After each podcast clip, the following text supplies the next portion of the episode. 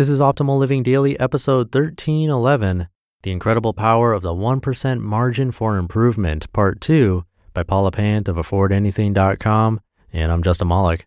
Happy Sunday. Welcome to the old podcast. That's the OLD podcast, Optimal Living Daily, where I read to you like a big ongoing audiobook from many different authors for free. Today being a continuation from yesterday, so I recommend listening to yesterday's episode first. And I did a book raffle on Instagram somewhat recently. Another one's coming soon. So if you're not following us there, now's a good time. You can find us at Old Podcast. But for now, let's get right to part two and start optimizing your life. The Incredible Power of the 1% Margin for Improvement, Part 2 by Paula Pant of AffordAnything.com. 1% across life. I first learned the marginal gains idea when Zen Habits author Leo Babauta suggested developing new habits through incremental gains. Want to start jogging? Jog for one minute per day, he recommended. Yes, it will feel silly to lace up your running shoes, break into a one minute jog, and stop. That seems so ridiculous, most people laugh, he says. But this helps you develop the habit of jogging every day. Starting is the hardest part. You can adjust the amount later. Leo applies this concept to any type of behavior change. Want to start flossing? Floss one tooth. Meditation? One or two minutes. Writing? One sentence. Push ups? You get the idea. I decided this made sense. I realized that if I run for one minute a day and increase this by an additional minute every three days, I'll be completing one hour runs within six months. This concept was the inspiration for the 1% challenge. 1% learning. I recently stumbled across this concept again while researching effective teaching techniques. As you know, I'm creating a real estate investing course. One of my biggest priorities is designing the material in a way that produces results rather than just presents information. In service of that goal, I've been spending a lot of time studying the learning process, learning how humans learn. Among other concepts, I've been reading about how to ask a mix of clarifying, probing, and leading questions, offer unobtrusive feedback, seek out confusing parts like who's feeling stuck, what's preventing forward momentum, and foster a sense of competence, independence, and belonging. This is called the three A's agency, autonomy, and affiliation. Sounds great, but this is vague and unspecific. How do I apply these ideas into the material? The answer? Marginal gains. Can I rephrase one question? Can I create one more cliffhanger within the talk? Can I ask students to articulate one thing they expect to achieve at the end of each lesson?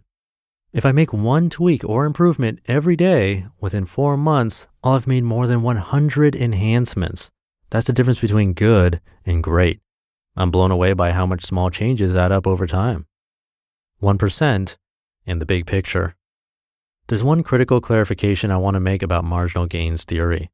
Some people interpret this as the theory of sweating the small stuff worry about minutia, tweak around the fringes. This seems to contradict a different line of thinking that you should ruthlessly prioritize, focusing only on the big wins.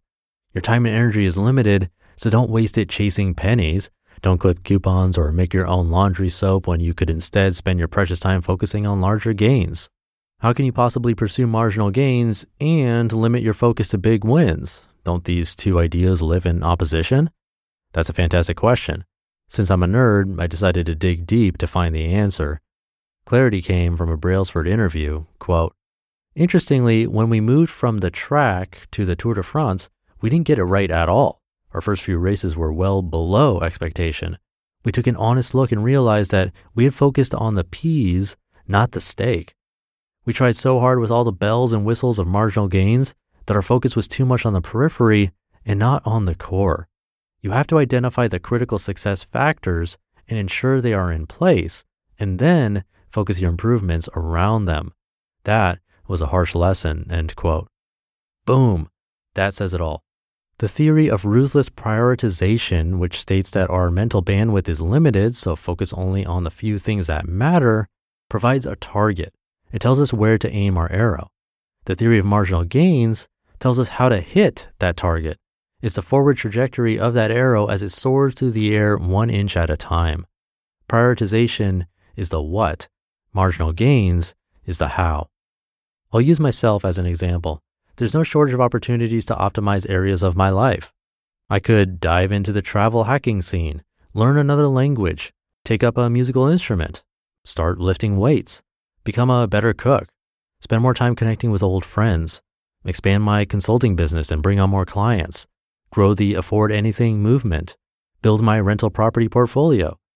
The problem is that you and I can do anything, but not everything, just as we can afford anything, but not everything. Through ruthless prioritization, I chose a few goals that are at the core of my life's vision. Then, within the goals that I chose, I create a daily habit of marginal gains. 1% gains in your life. Maybe you're trying to earn side income, start investing, or grow the gap between your earnings and expenses. Maybe you're wrestling with a career decision, or maybe you're trying to get healthier. There are a million goals you could reach, but there are probably only a small few that truly deserve your care and attention. Choose those goals wisely, ruthlessly, deliberately. Once you've chosen your targets, make incremental progress a daily habit. Send one email to a potential client daily. Read one article per day about investing.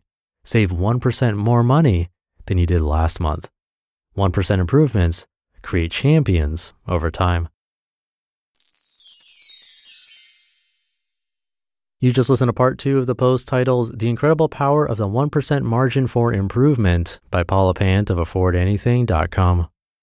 One of the best things you can do for your kids is to teach them how to manage money. And this should be started when they're little. And that's why I'm so excited to tell you about the sponsor of today's episode, GoHenry by Acorns, the smart debit card and learning app for kids 6 to 18. Go Henry helps kids learn about all things money, earning, spending, saving, budgeting, and so much more. You can even track their chores and pay their allowance right in the Go Henry app. And with their Go Henry debit card, they can put their skills to use in the real world. Plus, parents can set spend limits and get real time notifications whenever their kids use their cards. I seriously wish I had this as a kid. I had to learn about money the hard way as an adult. If my parents had set me up with GoHenry as a kid, learning to adult would have been so much easier. Set your kids up for success and get started today at gohenry.com slash old. Terms and conditions apply. Renews from $4.99 per month unless canceled. So, yesterday I mentioned the exercise example of how I'm using this in my own life. And then today she pretty much said the exact same thing and how you can run for just one minute a day. We can all do that. And if you do it consistently, it will turn into a habit and the length will change from one minute to whatever you want it to be. Even if it doesn't for a while, that's still an improvement. And for me, with focusing on specific areas, it's also something I'm doing. Mine are learning a language and exercise.